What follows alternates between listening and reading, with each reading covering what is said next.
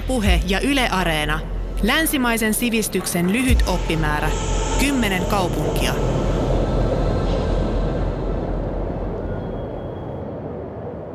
No, mä kävin ensimmäisen kerran Marseillessa sillä lailla, että mä olin etsimässä jatko-opiskelupaikkaa. Ja mä kävin siellä ihan sellaisella parin päivän visitillä sen takia, että silloin vuonna 2000 niin ei vielä nämä nettitiedustelut ainakaan Ranskassa toiminut. Et mä olin lähettänyt sähköpostia ja kirjeitä ja tällaisia niin kuin paikalliseen yliopistoon tai tänne elokuva tieteen ja taiteen laitokselle ja sieltä ei kukaan vastannut mulle, niin mä kävin sitten parissa tällaisessa paikassa ihan paikan päällä. Ja mulle oli hirveästi niin kuin sanottu, että se on vaarallinen paikka, että siellä pitää olla tosi varovainen ja niin edelleen. Että mä tulin sillä aika varovaisena paikalle.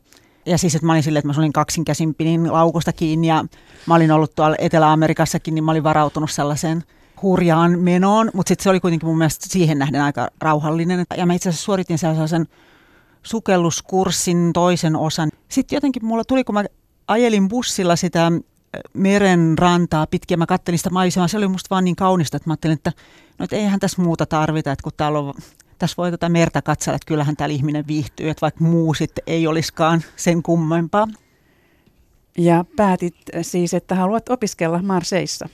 Joo, tosiaankin, että sitten seuraavana syksynä mä muutin sinne siis siksi vuodeksi, että mulla oli, mua kiinnosti erityisesti vedenalainen kuvaus, että mä suoritin siellä elokuva-alan jatko-opintoja ja sitten siinä yhteydessä mulla oli mahdollisuus tehdä työharjoittelu tällaisessa meribiologia tutkimuslaitoksessa, joka oli tosi hieno, että se, siellä Marseillessa on just kaikkea tästä meribiologiaan liittyvää niin kuin tällaista ihan huippuosaamista ja sitten sellainen suuri keskus, missä on tällaisia meribiologeja, jotka on aikoinaan siellä kehittänyt paljon kaikkea tällaiseen vedenalaiseen kuvaamiseen tarvittavia laitteita. Mulla oli siellä mahdollisuus tutkia niitä niiden kameroita ja tehdä siitä sellainen tutkimus. Ja sitten mä sukeltelinkin niiden kanssa, kun ne meni kuvaamaan niitä kaiken maailman ötököitä siellä merenpohjassa. Se oli tosi hieno kokemus. No multa iteltä sitten se itse se suurempi niin kuin sukeltelu jäi, koska mulla oli myöhemmin sellainen pieni onnettomuus, tai mulle tapahtui sellainen sukellusonnettomuus, että mä en sitten voinut jatkaa kauheasti sitä niin kuin syvän meren sukellusta. Mutta tota, mä oon kyllä jatkanut kaiken maailman vedenalaista kuvaamista sellaisella vähän kevyemmällä laitteistolla, että kuitenkin se oli mielenkiintoista tutustua siihen koko meribiologisysteemiin ja niiden siihen sellaisen koko siihen kuvamaailman. Että se oli tosi upeita kuvia heillä siellä arkistossa sellaiset ihmiset, jotka on vuosikausia joka päivä kuvannut veden alla, niin kyllähän siitä, vaikkei alun perin se tarkoitus ole tällainen taiteellinen, mutta kyllähän jos päivittäin tekee jotain, niin siinä kehittyy myös sellainen tietty oma estetiikka. Joten siellä olin paljon hyvin merellisissä tunnelmissa sen ensimmäisen vuoden ja sitten mä muutenkin sitten opiskelin ja päädyin vähitellen tekemään myös yhtä toista dokumenttiprojektia, ja sitä myötä sitten jäin sinne vähän pidemmäksi aikaa sillä kertaa. Ja sitten taas kerran vähän pidemmäksi aikaa ja niin kulukin monta vuotta. Sitten oli viisi vuotta kulunut sillä lailla, että mä olin ollut välillä Suomessa, välillä ulkomailla ja kuitenkin sillä lailla, että mulla oli tällainen tukikohta Marseillessa. Ja sitten mä jossain vaiheessa siinä päätin, että mä asetun pysyvämmin asumaan, kun piti just hankkia huonekaluja ja jääkaappia sellaista, niin sitten mä tota, tavallaan päätin, että no täällä mä nyt on ainakin jonkun aikaa. Ja sitten vuosien myötä aina jäin sinne ja päädyin jopa naimisiin ja perustin perheen ja niin edelleen. Osasitko muuten ranskaa silloin, kun heti alussa, kun menit sinne? No mä onneksi osasin ranskaa, koska se olisi ollut kyllä muuten tosi vaikeaa asettautua sinne asumaan, kun se oli, oli siinä kuitenkin, varsinkin siihen aikaan jotkut sellaiset käytännön asiat oli aika vaikeita hoitaa että mä puhuin sellaista ihan kohtalaista ranskaa. Ja sitten myös ne mun opiskelut, että ne oli ranskaksi, että, että jos mä en osa, osannut ranskaa, mä en olisi varmaan pystynyt opiskelemaan siellä. Että ei siellä ollut mahdollisuutta opiskella millään muulla kielellä. Että kyllä siellä piti sellaisia, no mulla ei ollut mitään hirveän pitkiä kirjallisia töitä, mutta tota, kuitenkin piti pystyä kirjoittamaan ja sellaista, että tota, onhan se sitten kielitaito tietysti siinä kehittynyt. Pitääkö muuten paikkansa, että Marseissa puuttu ranska ja perusranska ovat jotenkin aika erilaisia kieliä? Joo, onhan siinä sillä lailla ero, että tällainen Marsellen aksentti tai murre on aika omalaatuinen, että kyllä siellä sieltä ihmiset aika paljon puhuu. että mä en tiedä, onko mä hirveästi omaksunut tätä paikallismurretta, mutta ehkä jonkun verran se tota, kuuluu.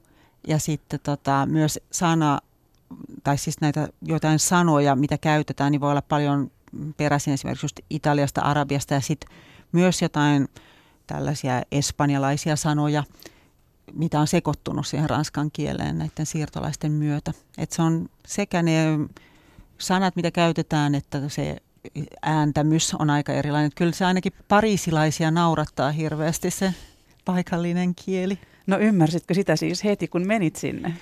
No kyllä mä oikeastaan, että ei se mun mielestä niin kauhean oudolta kuulostanut. Että joidenkin sanojen ääntämys oli sellainen, että piti toistaa monta kertaa ennen kuin mä ymmärsin. Ja samalla mulla itselläkin voi olla vieläkin, että jos mä oon tullut vaikka jostain matkalta että, ja sanoo jonkun osoitteen sille mun mielestä normaali ranskalla eikä sillä Marcellen aksentilla, niin sitä ei välttämättä joku esimerkiksi taksikuski ymmärrä.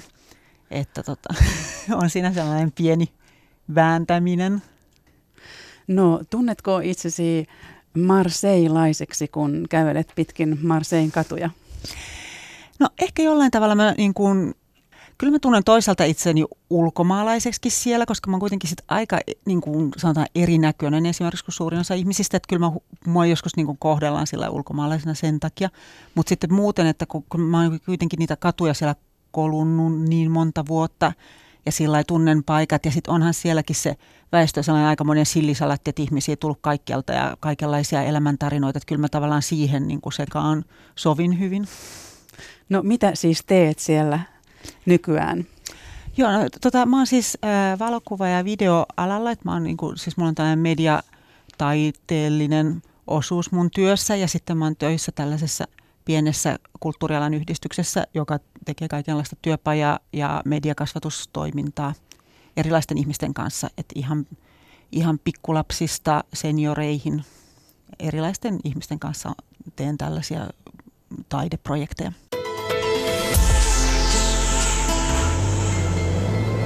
Yle Taiteilija Pauliina Salminen, me puhutaan Ranskan toiseksi suurimmasta kaupungista Marseista, jossa olet siis asunut 18 vuotta. Marseille on yksi Ranskan vanhimmista kaupungeista, 2600 vuotta vanha jostain löysin tällaisen tiedon. Ja tästä on todisteena tällainen rauniotarha, Jardin de Vestige. Millainen paikka se on?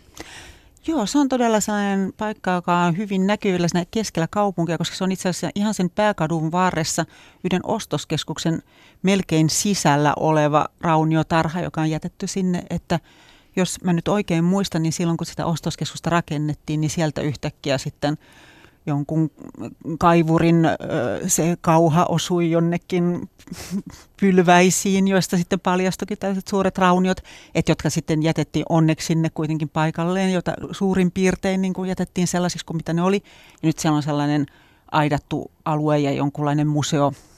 Että tosissaan nämä rauniot on läsnä siellä koko kaupungin kuvassa aika lailla. Että ihan viime aikoinakin tuossa tota, mun kodin lähellä tai sellainen mun työmatkan varrella oli myös yksi tällainen löytö, että siellä rakennettiin jotain ja sitten sieltä löytyikin hirveän isot rauniot ja siitä tulikin sitten suuri hulabalo, koska varmaan rakennusfirma ja kaupunki olisi halunnut vain jatkaa mahdollisimman nopeasti rakennustöitä vaikka siihen päälle ja sitten kuitenkin kun sit ihmiset sai tietää, niin siinä osoitettiin mieltä vastaan ja sitten ne päätyi jonkunlaiseen sopiratkaisuun, että, että niitä ei kuitenkaan ihan silleen tuhota. Niin, keskiajalla Marseille oli ajoittain itsenäinen, mutta valtaa siellä ovat pitäneet katalaanit, välillä Provancein kreivit, välillä Sisilian ja Ranskan kuninkaat. Mutta Marseita on seurannut vaikeasti hallittavan kaupungin maine. Kuulostaako tämä jotenkin tutulta? Joo, se on todella sellaista, että ehkä siis mun mielestä Marseillessa tai Marseillen asukkaat ei välttämättä pidä itseään edes ranskalaisina kaiken kaikkien, että miten nykyaikanakin siellä väestö on kuitenkin niin paljon tullut kaikkialta maailmasta, mutta siis jo kauan sitten, että se on todella sellainen itsenäinen ja vähän kapinallinen kaupunki, jossa asiat menee aina vähän eri lailla kuin muualla Ranskassa. Ja tietenkin kun siinä on se meri ja myös tämä satamakaupungin identiteetti, että ihmisiä tulee ja menee ja tavallaan, että se kaupunki on avoin merelle ja muualle maailmaan, niin siinä on niin kuin sellainen erilainen, että se ei ole mikään sama asia kuin että jos olisi jossain Ranskan sisämaassa, että olisi niin kuin kunnolla keskellä Ranskaa, vähän sille puoliksi Ranskassa ja sitten hyvin tällainen itsenäinen ja omapäinen kaupunki, että tota, asukkaat tykkää mielellään olla vähän niin kuin eri mieltä kuin muut ranskalaiset. Niin vasta vuodesta 1789 lähtien, eli siis Ranskan vallankumouksen jälkeen Marseista tuli pysyvä osa Ranskaa. Joo, tosissaan. Ja vieläkin niin kuin siis ihmiset sanoo usein, että, että emme ole ranskalaisia, olemme marseillelaisia. Ja itse asiassa jopa mun poika, joka on nyt kahdeksanvuotias, pitää itseään, niin kuin, joka on syntynyt Marseillessa, eli jonka isä on argentinalainen ja äiti siis minä olen suomalainen. Ja hän on itse asiassa niin kuin teknisesti suomalainen, mutta sitten kun mä oon kysynyt siltä, että miltä tuntuu, että oletko ranskalainen vai argentinalainen vai suomalainen, niin hän sanoo aina, että olen marseillelainen. Että se niin kuin aika hyvin kuvastaa sitä koko identiteettiä, että usein ihmiset on vähän kaikkialta maailmasta, että se kaupunki tavallaan sitten luo jonkun oman identiteetin asukkailleen. Niin tosiaan, kuten kerroit, Marseille on satamakaupunkina ja kaupankäynnin solmukohtana vuosien saatossa vetänyt paljon ulkomaalaisia. Millaisia vaiheita siinä on ollut?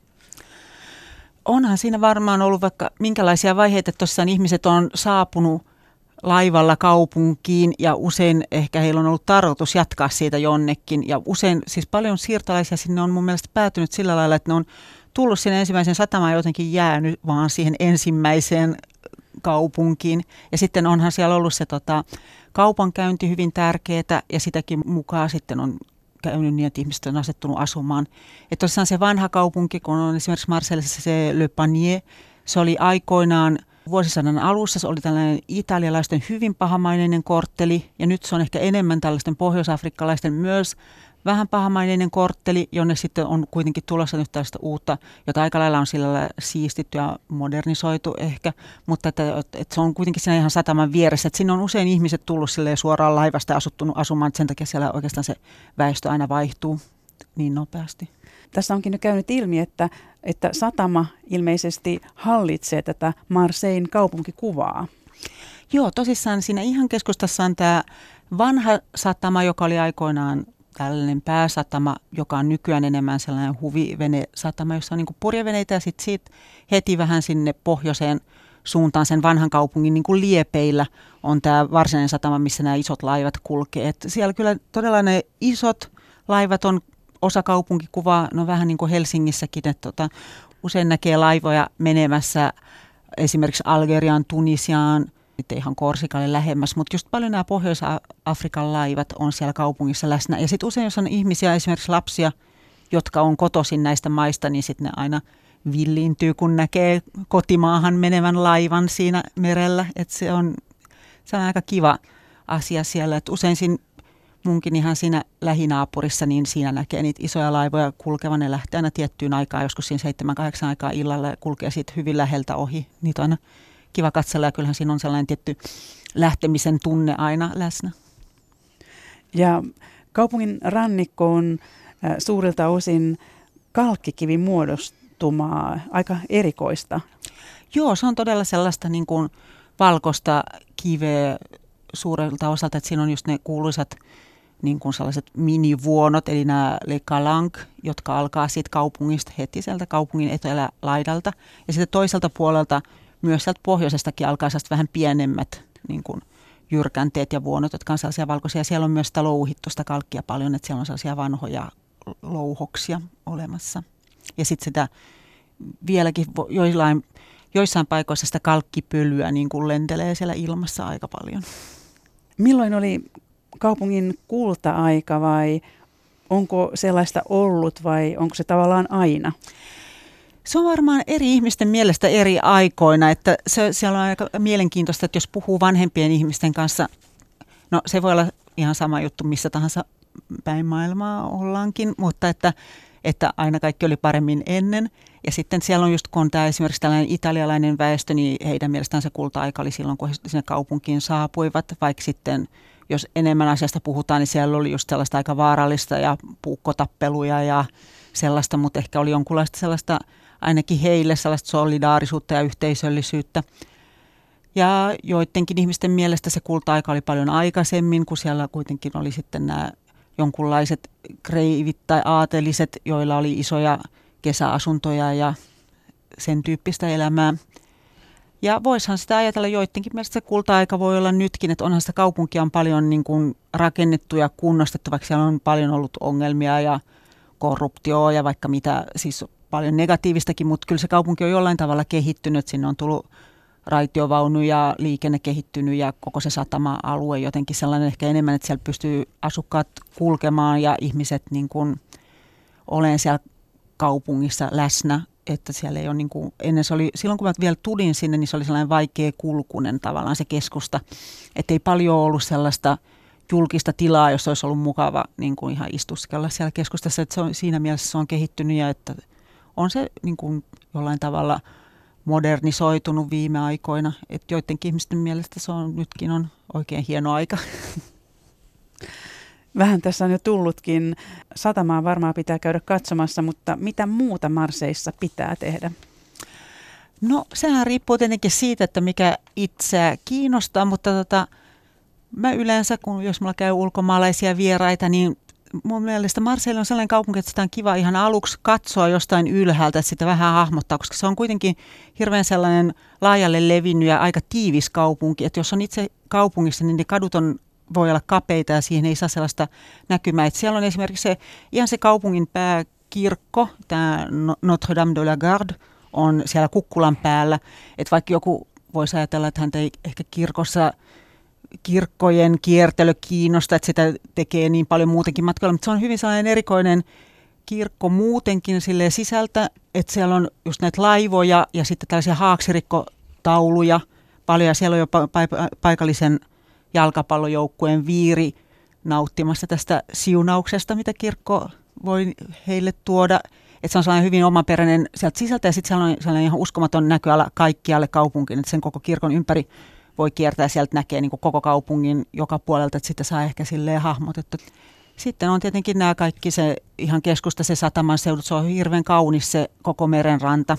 että se oli sellainen paikka, mistä mä itse, kun mä tulin Marselle, mistä mä itse tykkäsin kauheasti ja mikä oli mun mielestä hienoa, että sellaisessa suurkaupungissa on niin sellainen upea se merinäköala niin kuin siinä koko sen kaupungin reunoilla.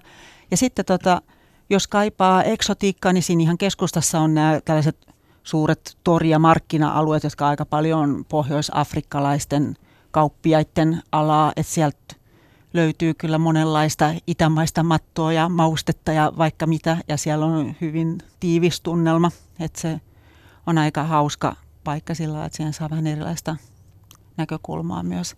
Ja nythän siellä on näitä oikein hieno uusi sellainen museo, sellainen museum, joka on siinä myös siinä ihan sen vanhan sataman vieressä – joka on alun perin sellainen myös hyvin vanha linnoitus, jota on sitten niin kuin uudistettu ja liitetty sellaiseen modernimpaan osuuteen, että se on oikein sillä mielenkiintoinen rakennus. Ja sitten se mikä on kiva, että sinne voi niin kuin mennä, että ei tarvi esimerkiksi välttämättä mennä katsomaan näyttelyä, vaikka se tietenkin, siis mä sanon vaan siltä kannalta, jos jotain ei välttämättä kiinnosta. Se itse näyttely, joka siellä on just sillä hetkellä, mutta siellä käy ihmiset paljon ihan silleen kuljeskelemassa ja se on sellainen kiva kaupunkitila, jossa ihmiset viettää aikaa.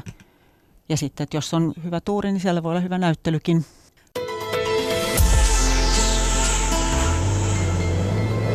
Yle puhe. Taiteilija Pauliina Salminen, me puhutaan Ranskan toiseksi suurimmasta kaupungista Marseista, jossa olet asunut 18 vuotta. Kerroitkin tuossa jo aikaisemmin, että Marseille on tosiaan kohottanut kasvojaan. Mikä merkitys sillä oli, että Marseille oli vuonna 2013 toinen Euroopan kulttuuripääkaupungeista? No, tämä on hyvin monipiippunen juttu, mutta siis, että oli sillä, sillä lailla merkitystä ainakin, että Marseilleen kiinnitettiin huomiota, tai siis maailma vähän katsoi sinne päin, ja siitä tuli sellaisia tiettyjä paineita ainakin – kaupungille saada valmiiksi esimerkiksi jotkut suuret työmaat, niin kuin just tämä uusi museo, mistä mä puhuin, oli se, se oli sellainen projekti, joka oli kestänyt vuosikausia. Siellä oli vähän ra- rakennusbudjettia hävinnyt välissä ja kaikkea omituista oli tapahtunut ja se oli sellainen ikuisuusprojekti, josta ei mennä millään tulla valmista, niin tämä kulttuurikaupunki projekti ainakin sillä lailla loi vähän paineita sen valmiiksi saamisen, että ainakin näin sanotaan, että sen takia se tuli valmiiksi. Silloin sehän tuli keskellä vuotta valmiiksi, vaikka sen piti alun perin olla tietenkin vuoden alussa, mutta se tuli silloin kesällä valmiiksi ja hyvä niin. Ja sitten kyllä siellä niin kuin oli jonkun verran sellaisia uusia tiloja luotiin, että missä voi järjestää esimerkiksi näyttelyitä tai tapahtumia.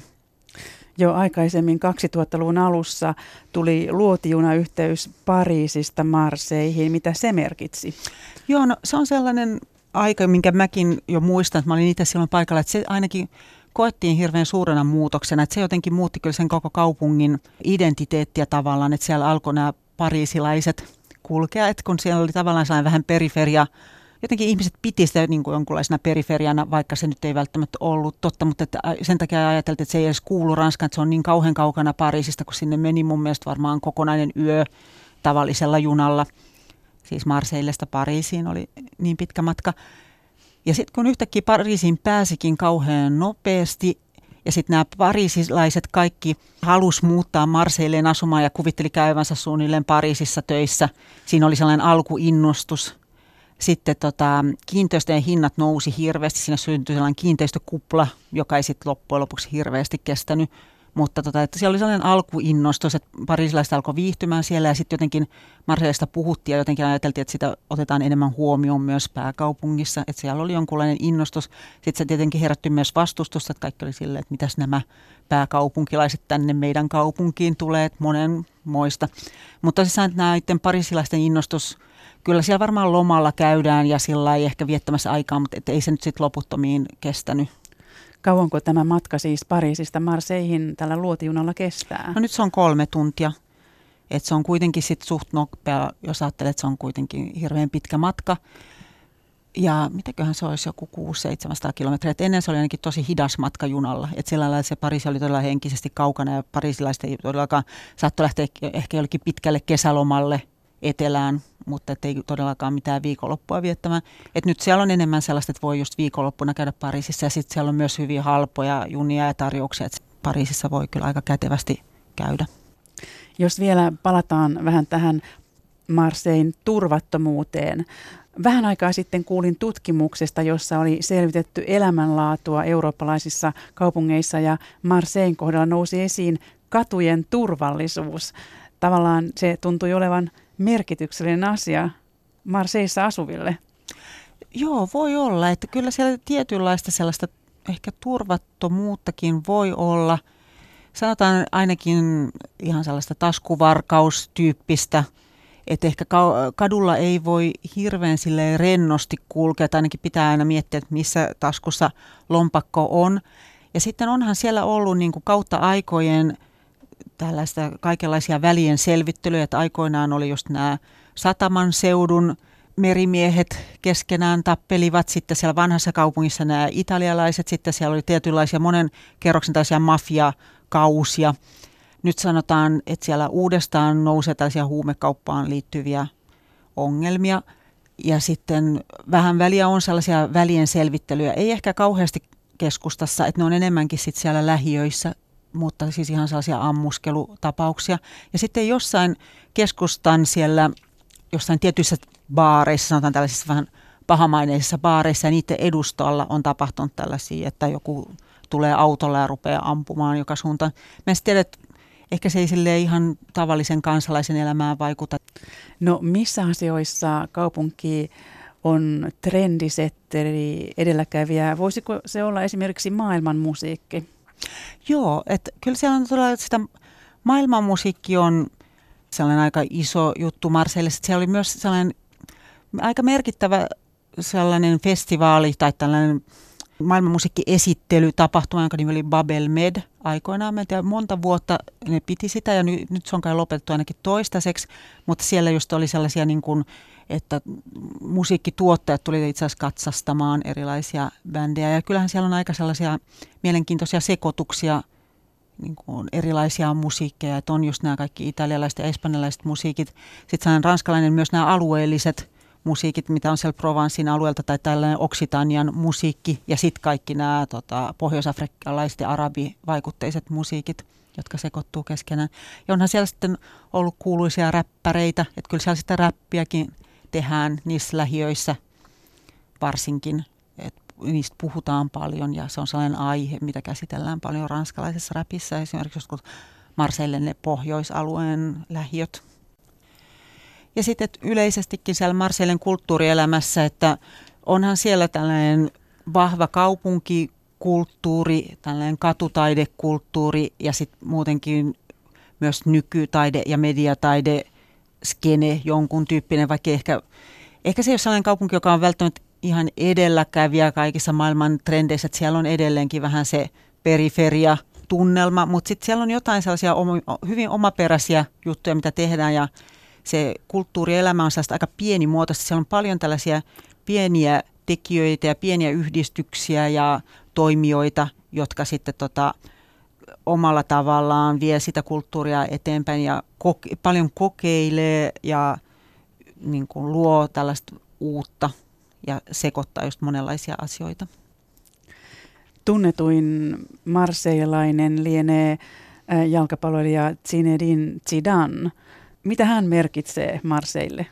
Joo, toi äh, Zidane on kyllä suuri osa Marseillen identiteettiä. Se on ollut tosi merkittävä hahmo monille, varsinkin tietysti jalkapallosta pitäville, mutta myös muille marseillelaisille. Että pitkään hän Marseillessa oli siellä – siellä Niemen nokassa yhden ison talon seinässä niin kuin sellainen valtavan kokoinen Zidanin kuva, joka nyt on kyllä mun mielestä vaihdettu johonkin muuhun, varmaan johonkin main, siellä joku kokismainos joskus aikoinaan sitten siinä tilalla, mutta tota, mä en tiedä mitä siinä nyt on, mutta siis että se oli sellainen, että mereltäkin näki niin kuin ensimmäiseksi tämän Zidanin pään isona ja sitten siellä oli välillä koko vartalokuva välillä vaan pää.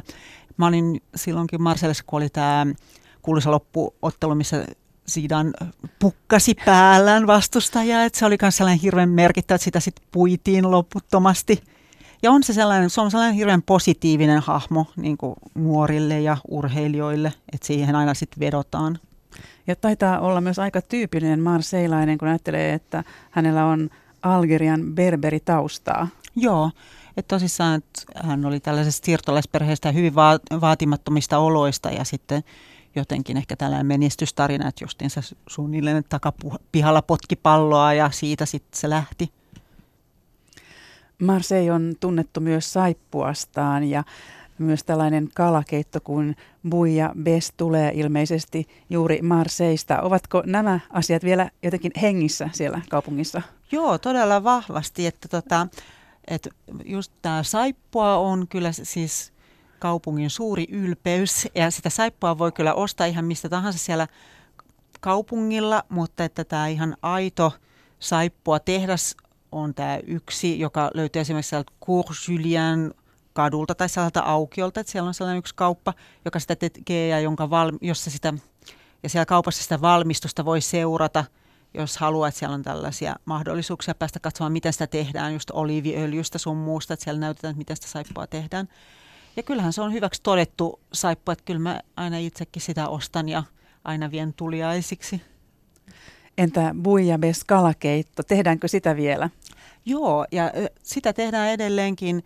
Ja siinä on vähän sama juttu, että sitäkin niin kuin vähän myydään joka kulmilla, mutta siellä on vain pari tällaista aitoa buijabes-ravintolaa, että sieltä vanhasta satamasta löytyy yksi ja sitten sieltä Katalan rannalta löytyy yksi ja sitten sieltä merenrannalta vielä kolmas.